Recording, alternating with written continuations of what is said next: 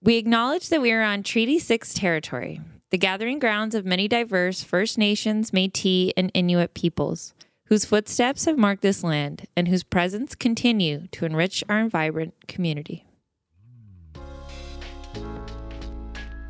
Hello and welcome back to Research Recasted, the Knowledge Mobilization Podcast. I'm Dylan Cave and I'm here with Brittany Eklund, and we are joined by our guest today, Dr. Sarah Grewal. Dr. Grewal is an associate professor of English at MacEwan University in Edmonton.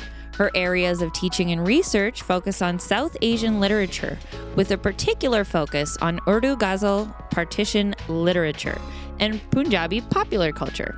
She also studies post colonial literary criticism, race and ethnicity studies, translation studies, lyric theory, and global hip hop.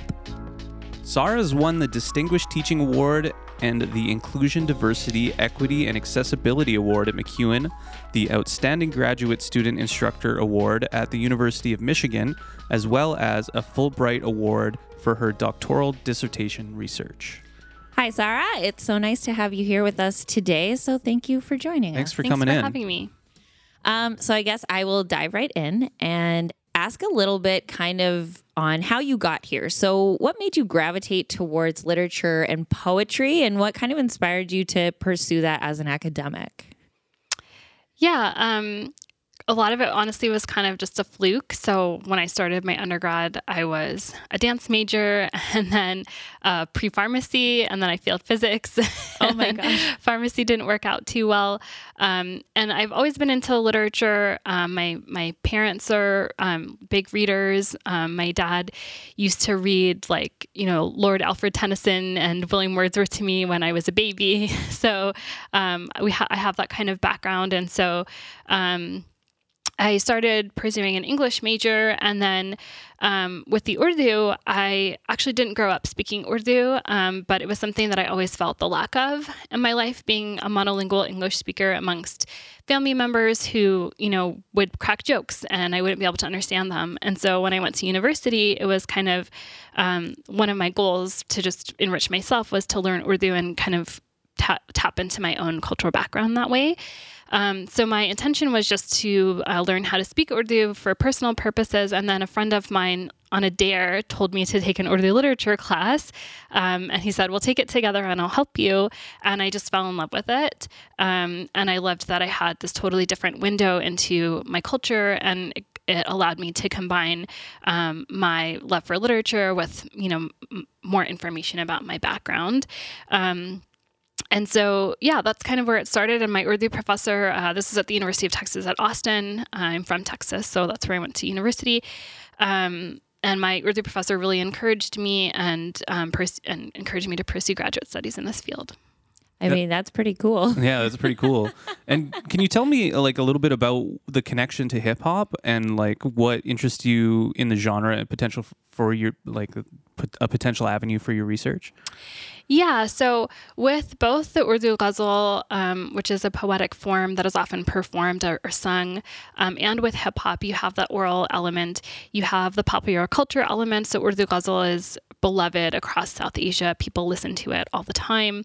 Um, and you get the wordplay element. So um, one of the things with both hip hop and ghazal is that moment when you're listening to it and you kind of laugh. You're like, "Oh my gosh, that was so clever!"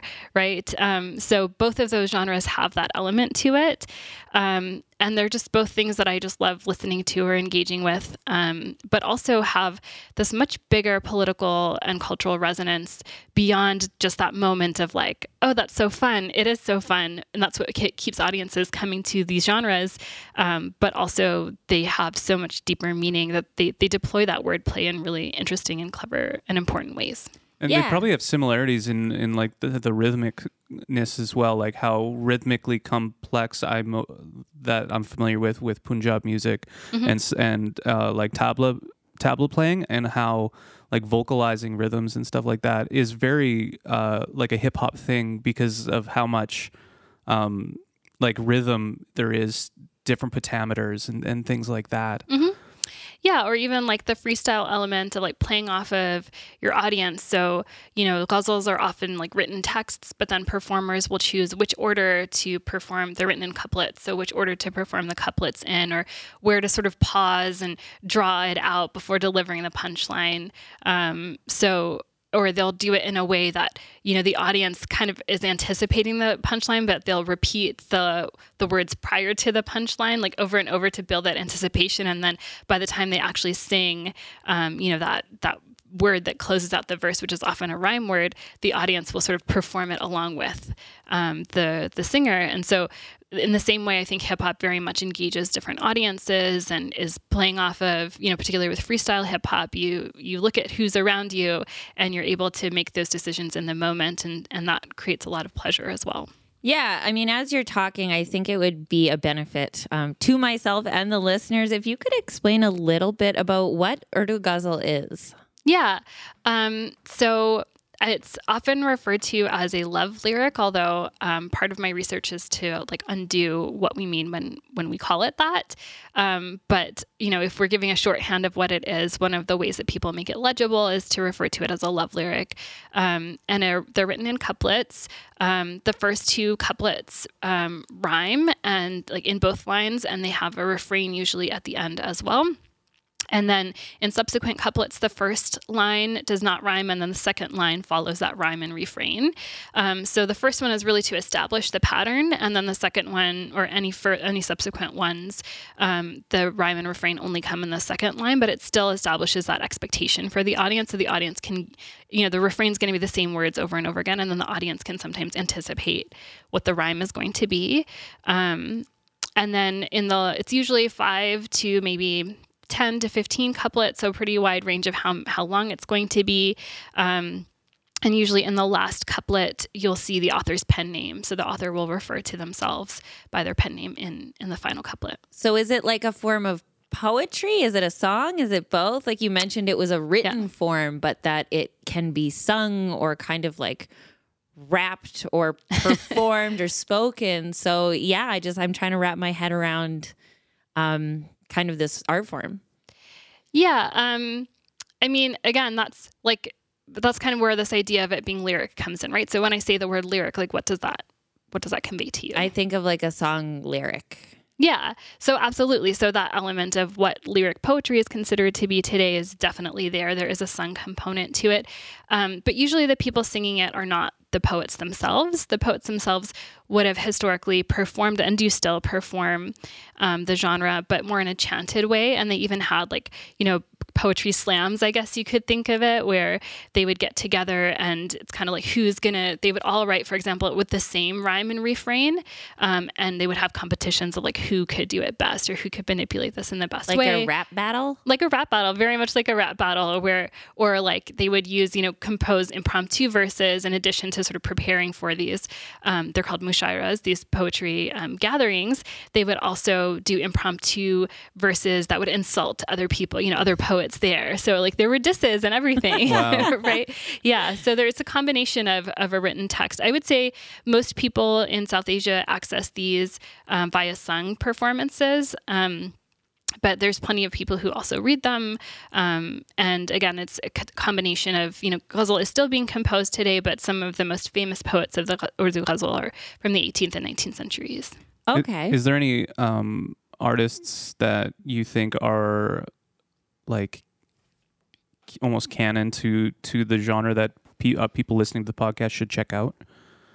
Um, so Mirza Ghalib is the most famous um, Urdu poet. Um, so that's G H A L I B. Um, yes, like if he's almost synonymous with Urdu ghazal. Um, although in my book, I argue that there are particular reasons for that um, beyond just like his poetry is amazing. But so, for example, he composed poetry. Like he lived through what's often referred to as, um, or was previously referred to as the Indian Mutiny in 1857, but is more properly like the first um, sort of anti-colonial rebellion in India, and so he lived through that that moment. And um, the popular narrative around the Urdu ghazal is it actually died in 1857 um, because there was such a drastic change in the culture around. Um, um, Urdu at that particular moment, particularly because with the siege of Delhi in 1857, in response to this rebellion, um, the British killed a lot of Muslims and, and poets, or people fled um, or, or were exiled from Delhi. Um, most famously, in fact, the last Mughal emperor. Um, so he is sort of the person who lost the Mughal empire um, after the British formally came in and, and formal um, imperial rule began in 1858. He was a very well known poet by the name of Bahadur Shah Zafar suffer. And he was forced to go into exile and died in sort of anonymity in, in formerly Burma, now Myanmar, um, to the extent that, you know, the British, who also ruled Myanmar at the time, refused to even let him have a marked grave because they were worried that people would sort of venerate him. Um, and so there's this idea that you know with Bahadur Shah Zafar and with the with 1857 um, and the beginning, um, the end of the Mughal Empire and the beginning of colonial rule, that the Urdu ghazal did not fully survive that moment. And it's true that it's a huge cultural break, um, but that narrative um, paints the Urdu ghazal as though it's dead, and it's totally not. It's an extremely vibrant form that people, you know, my age are composing and performing um, all over the world in South Asia, in the diaspora. So one of the things my book is questioning is, you know, why why do people keep saying the genre is dead or, or wishing that it was dead? Um, and so with the canonization of Ghalib, um, I think it helps support that narrative. Like Ghalib lived a horribly sad life. He had nine children, all of whom died. Um, he lived through the the siege of Delhi and lived from you know being this nobleman to um, never being properly paid his dues. He was an unrecognized genius in his time. No one really liked his poetry, often because it was considered too difficult. Um, and then he died in poverty and um, you know faced a lot of starvation after the events of 1857. So he has this terribly tragic life. Um, and people, I think, read his life as a metonym for what happened to Urdu. So he's this, you know, amazing, unrecognized genius, right. you know, um, and in the same way, after, you know, after this time just couldn't survive in this new environment. That's insane. And I'm sure that's just, just almost grew it more than, than anything in, in like the tradition of it seems like something that that people are going to want to bring back in a big way and have. Yeah, I mean, I don't want to paint like Ghalib, um, you know, was not exactly an um, you know anti-colonial hero like he he definitely like he wrote a letter to queen victoria begging her for her patronage for example and um, wrote a pro-british account of the events of 1857 but I mean, many people read this as sort of well, poets in that day and age were were dependent on you know whoever was in power for their living. So he tried to apply the model of well, here's what I would do for the Mughals, so I'm going to now do this for the British to try and get paid, basically. Um, but yeah, certainly like the way that Ghalib is recuperated is one way that um, you know this tradition lives on. But at you know, so for example, there's like a TV serial about his life, actually, multiple TV serials. There's multiple movies about his life. There are um, books, plays, uh, dance performances, like literally any possible way you could interpret this person's life. Um, you name it, it's there. Um, but I think it's it's another way of sort of pretending like pretending that the only way to engage with this is to go back to that moment of the 19th century um, and it's a way of sort of disavowing the power that contemporary Urdu ghazal does in fact still hold. Um, so, for example, in 2020. Uh, end of 2019, beginning of um, 2020, there were major protests in India. And India, I don't know if you know, um, you know, Muslims are in great danger, and, and there's mm-hmm. threat of mm-hmm. genocide in India today um, for Muslims. So that has only, you know, increased. And, and this really one of the key moments was at the end of 2019. Um, there was a bill that was passed called the Citizenship Amendment Act, and in it, it allowed for foreign nationals to have fast tracked citizenship um, to become Indian as long as they weren't Muslim. So this was sort of uh, a way of like bringing in more non Muslims and at the same time sort of saying, well, you can't properly be Indian if you are Muslim. It also opened up something, the possibility for something called the National Register of Citizens. So forcing Muslims to register themselves like in these wow. national registries.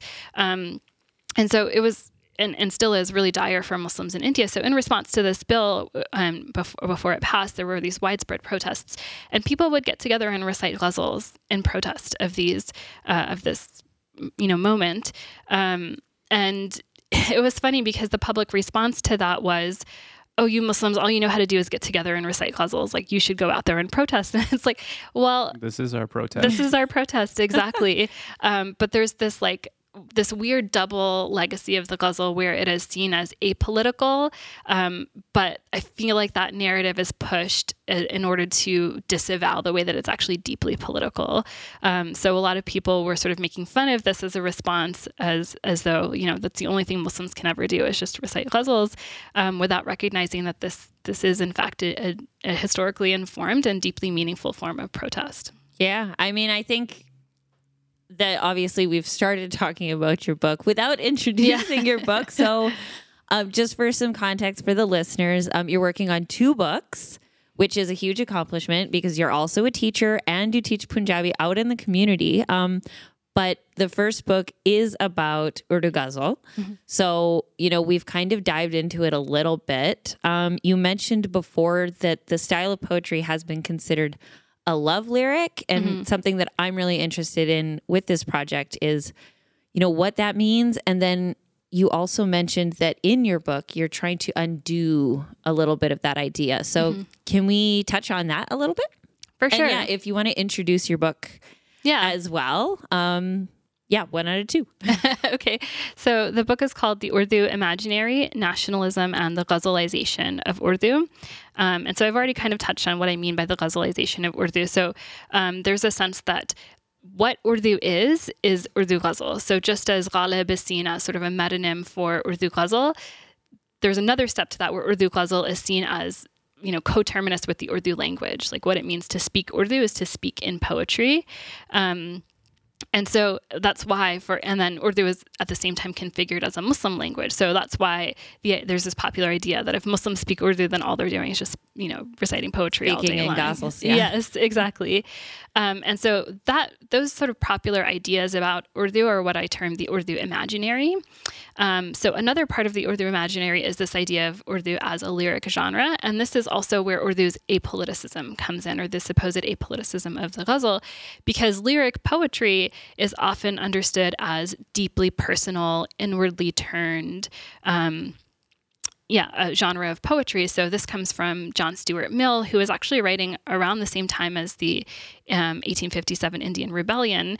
Um, and his definition of poetry is still deeply influential for lyric theorists today. So the idea that, um, you know, a, a lyric poetry is a feeling consel- confessing itself to itself in moments of solitude is his definition of, of poetry. Um, and as I as it should be clear, that's not what Urdu is. It's Yeah. you know very public and performed and um, uh, you know, dynamic.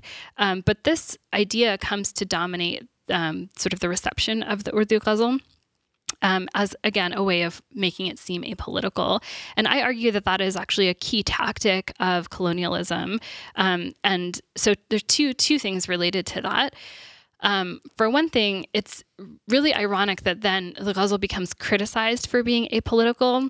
Um, a, because that's not how it actually functions, and B, because um, critiques of the ghazal along the lines of it being too lyrical um, are are especially unfair because even our idea of lyric actually comes from the ghazal. So one of the people that Mill uh, was in conversation with was a um, very famous Orientalist named William Jones. And William Jones is one of like he wrote a grammar of Persian language that was the main text that um, British colonizers used to learn Persian, which was the language of empire at the time. Um, and he, you know, translated ghazals all the time. And he's one of the main ways that ghazals came into English, um, to the extent that again, there's this huge craze over ghazals. Like Tennyson, although it's not well known, Tennyson wrote ghazals. Really? Yes. so the you know people actually knew Jones's work very well. Um, you know, there's all these translations of Hafez, who's a Persian ghazal poet. Um, you know, going on, and in English um, in the 18th and 19th centuries. So this is sort of an aspect of ghazal's history that has been lost. Um, but this is at the same time that the Romantics are defining what lyric poetry is. Yeah. Um, and so that, you know, we tend to think of like, oh, English literature is happening over here in Britain, and then whatever's happening in India is happening in India. Yeah, But exactly. yeah, but we don't see how those, you know, there's mutual definition happening. Um, and even when we look at the history of colonialism, yes, we look at the way that colonialism has impacted South Asia, but there's less emphasis on how colonialism impacted British culture, right? And so, in fact, the very idea of what lyric is is sort of from we can trace it back to Jones in some ways misinterpreting what ghazals were, um, and and so that helps us define you know lyric for the romantics and then the victorians and sort of there's this long history of how lyric is defined and then it circles back around to india and they decide that ghazals are lyrics but they use that definition to um, again criticize it. So uh, one of the stories about why the mughal empire had to end and why bahadur shah zafar was uh, you know not a great ruler is that he was too busy writing ghazals to actually you know worry about his empire. Um, and so this is a criticism that people that people make. Yeah. um, so yeah, it's just kind of ironic that the same form that helped define the lyric genre comes it comes back around and then is used as a way to critique um, the ghazal. So yeah, like it's it's not quite so simple to just say, well, this is a lyric. I think, like I said before, it helps make that genre legible to people. But whenever we're making something legible, we have to understand the politics of of what that is. We shouldn't assume that because there's a lyric, quote unquote, whatever that might be in English, that there's definitely that in all other cultures around the world and that it functions in those same ways and that that definition can still hold. So this idea of commensurability as well is is important to my research and looking at how genre functions. Yeah, absolutely. Um, it's such a pleasure to like you have such a rich understanding of the history, and it is a genuine pleasure to like listen and learn from. Is where is the book um, in its process? Like, Never asked that question. um, yeah, I'm just wondering, you know, is it at a place where it is available for purchase? Are we doing a draft? Are we in the research phase? Like, where are we're we? in the we're in the publication phase. Okay. So yeah, it's moving toward publication, but not like I not to where I could give you a date or anything like that. yet. Okay, all good. We will not link to that in the episode description. Is there a publisher that you're working with that we could look for in the future? Like, are, is there something like, is there a publisher that will be putting it out right away? Uh, not that I can publicly No. state because Okay. I'm not contracted. Okay, all, all good, all good. All good. So you do have another book um, that you are working on that we're going to dive into, but I think right now is a perfect time to just take a short break.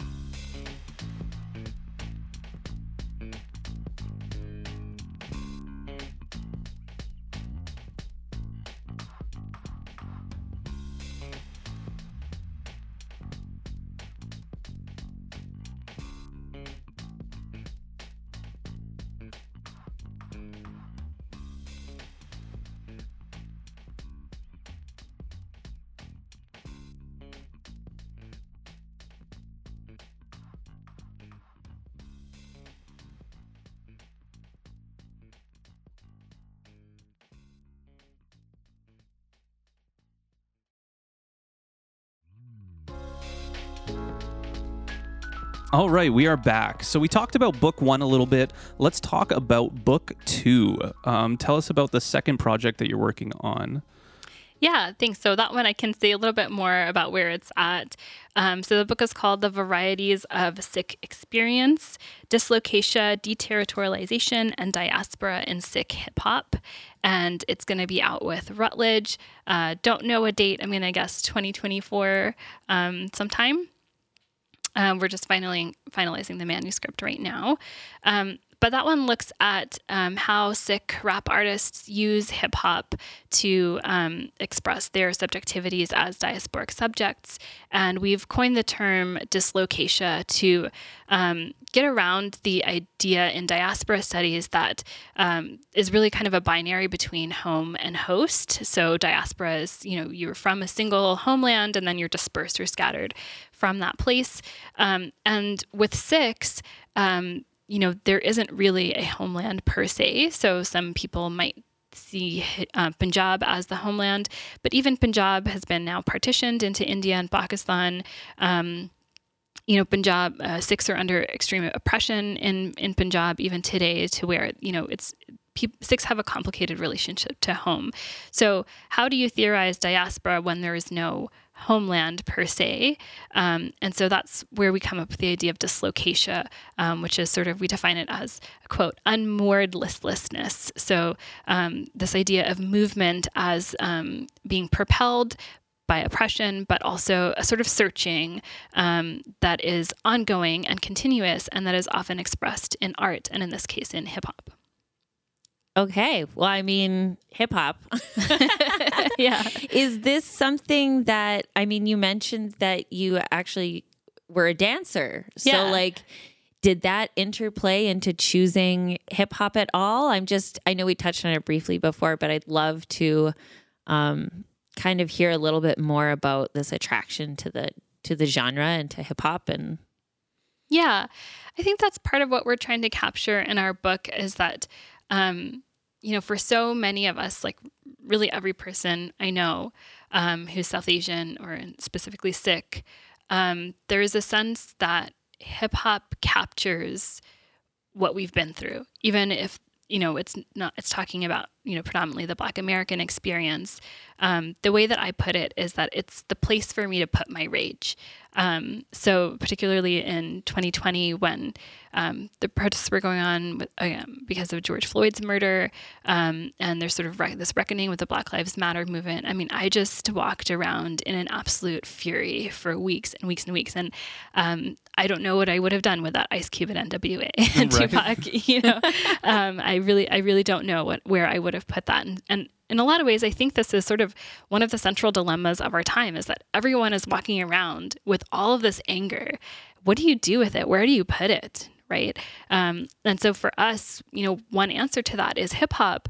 Um, but it comes back to that question is, you know, we're Sikh, you know, we're not black. So is hip hop a home for us? Like, um, you know, what does it mean for us to see that space as the place we can go?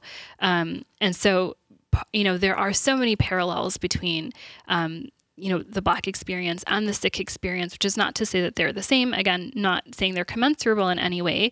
Um, but even the way that the Afro diaspora is theorized, um, where, you know, Africa is not a country, it's not a homeland. So, where, um, you know, the descendants of slavery are coming from, so to speak, is a question mark, right?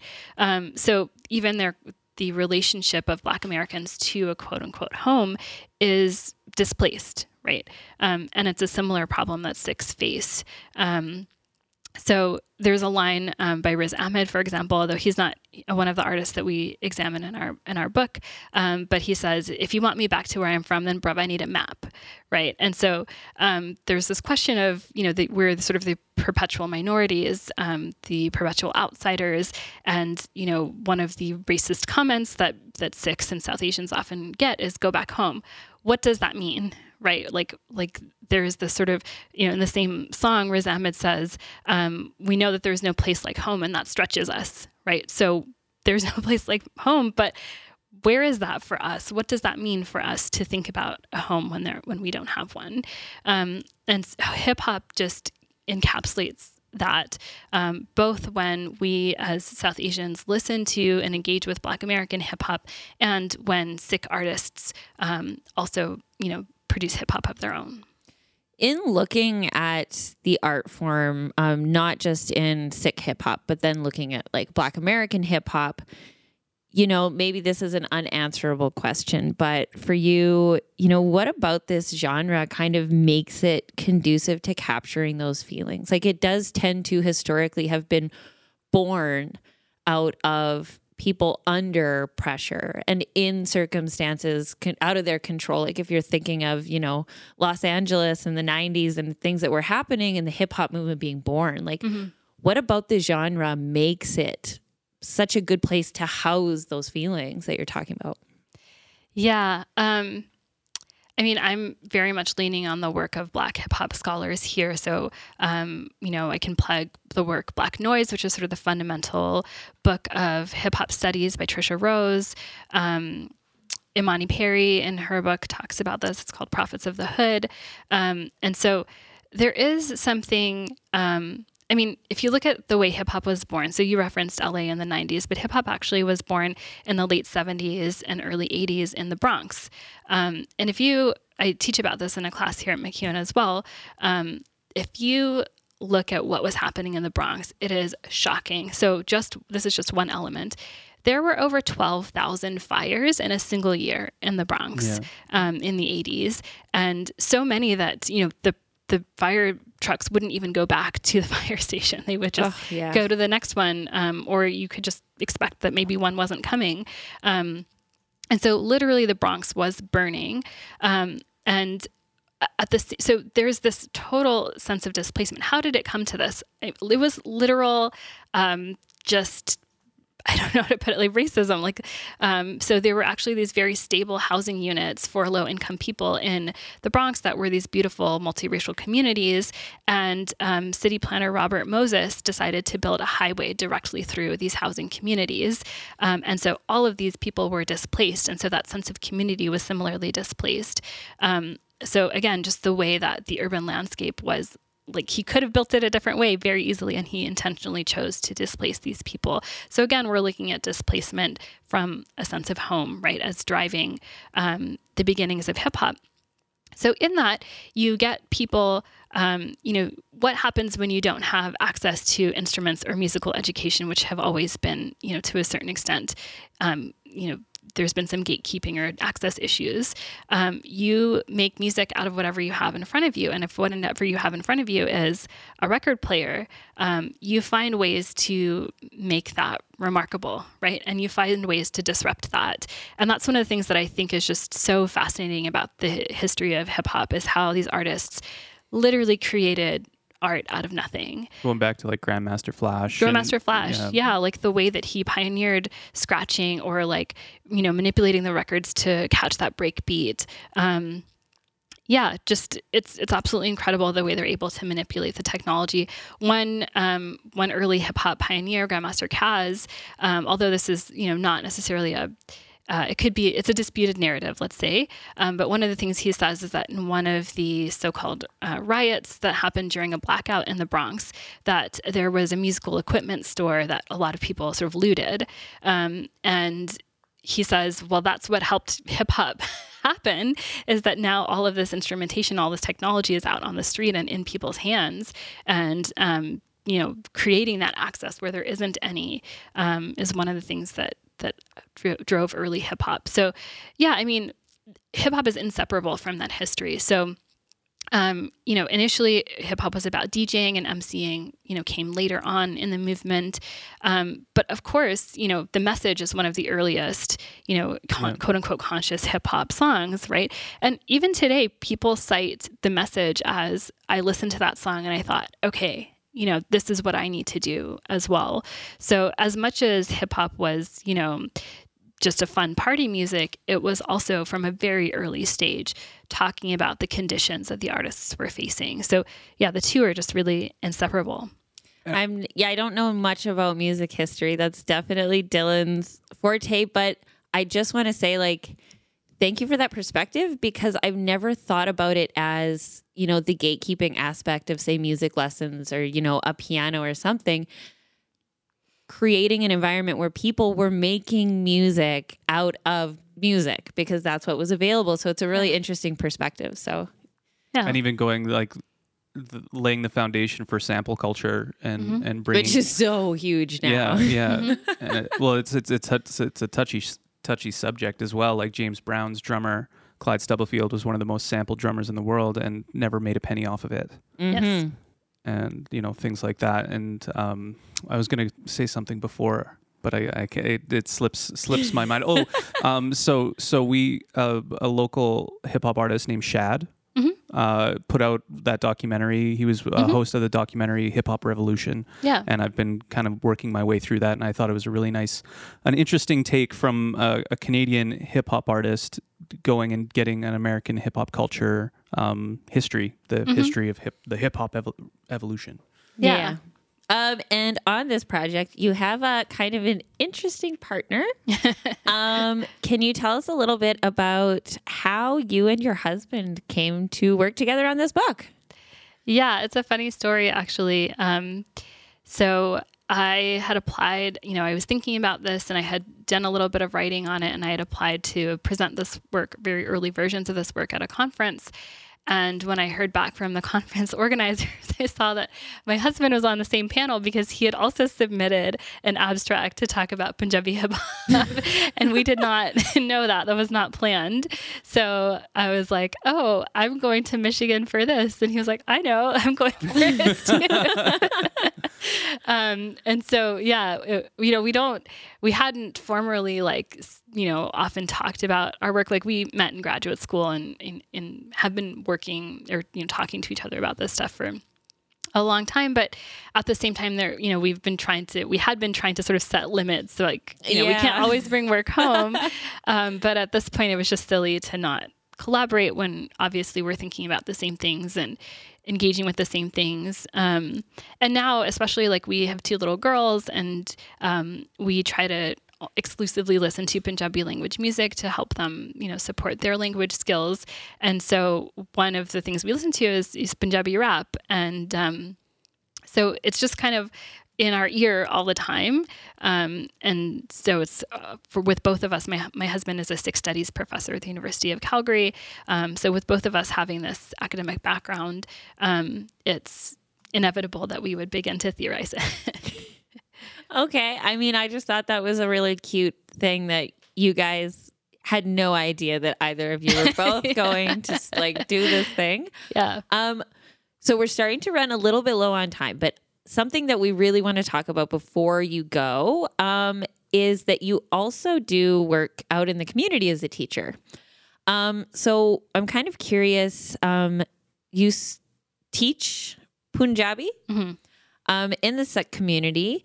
Uh, and you mentioned that in that you do try to incorporate some things like, um, you know, topics on masculinity, colonialism, and racism, which is you can be big topics, especially for younger children. So yeah. I'm just kind of curious about, you know, how as an academic, those roles, you know, community language teacher and then a professor who's like tackling colonialism. Yeah. How that all interacts and and you know what attracted you to to working in the community as well? Um, so I mentioned that you know we really try to support our kids' Punjabi language um, development at home, and that means that we really try to get them only speak in Punjabi, and um, they are very resistant to that. It's you know it's just crazy how colonizing English still is today, um, and so we just realized, you know, if we're having this problem and we are like professors and we know this language so well and we love it so much and we know so much about it, you know, how much must this be like very widespread problem? Um, my husband's also very involved in um, the local gurdwaras here, so um, you know they sort of asked him to take over as principal of the Sunday school, and then I sort of joined from there as well as one of the teachers.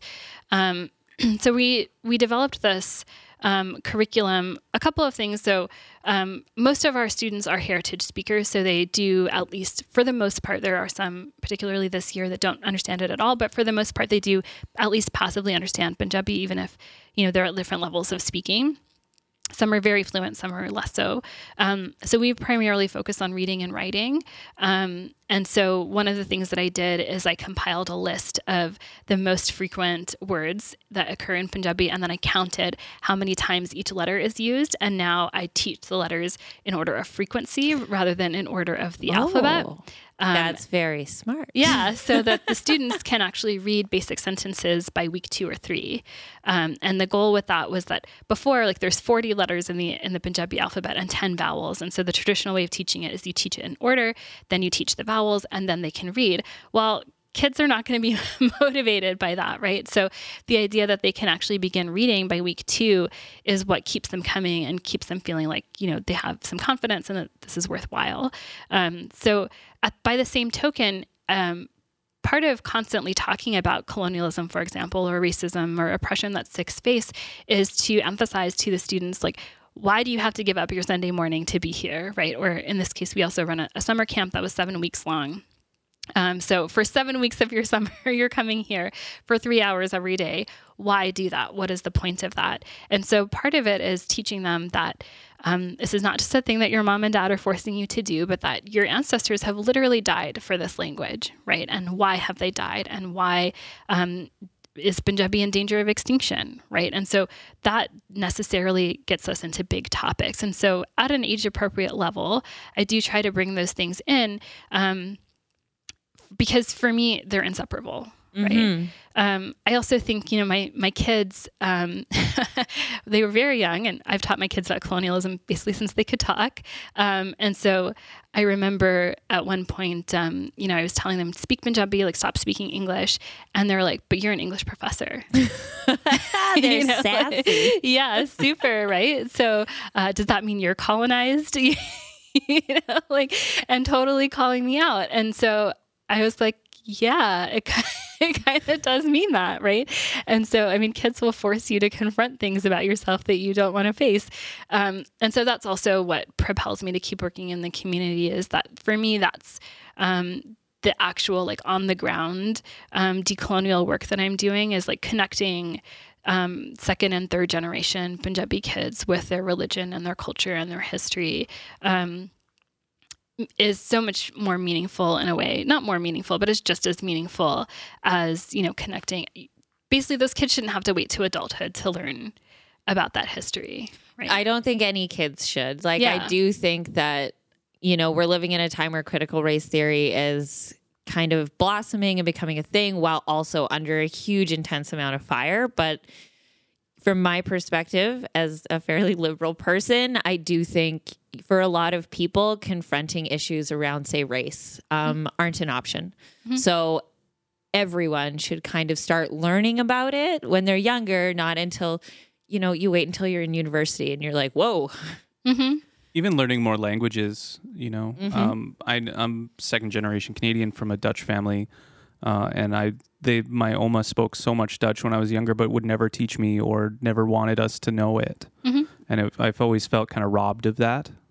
So yeah. I, I always wanted to know more about my family's lineage, but it's it's kind of like a, a past that they wanted to cut off because they fled um, Holland during the Holocaust, mm. and it was not. Uh, I don't know. They they were yeah, fleeing something that they wanted to get trauma. away from.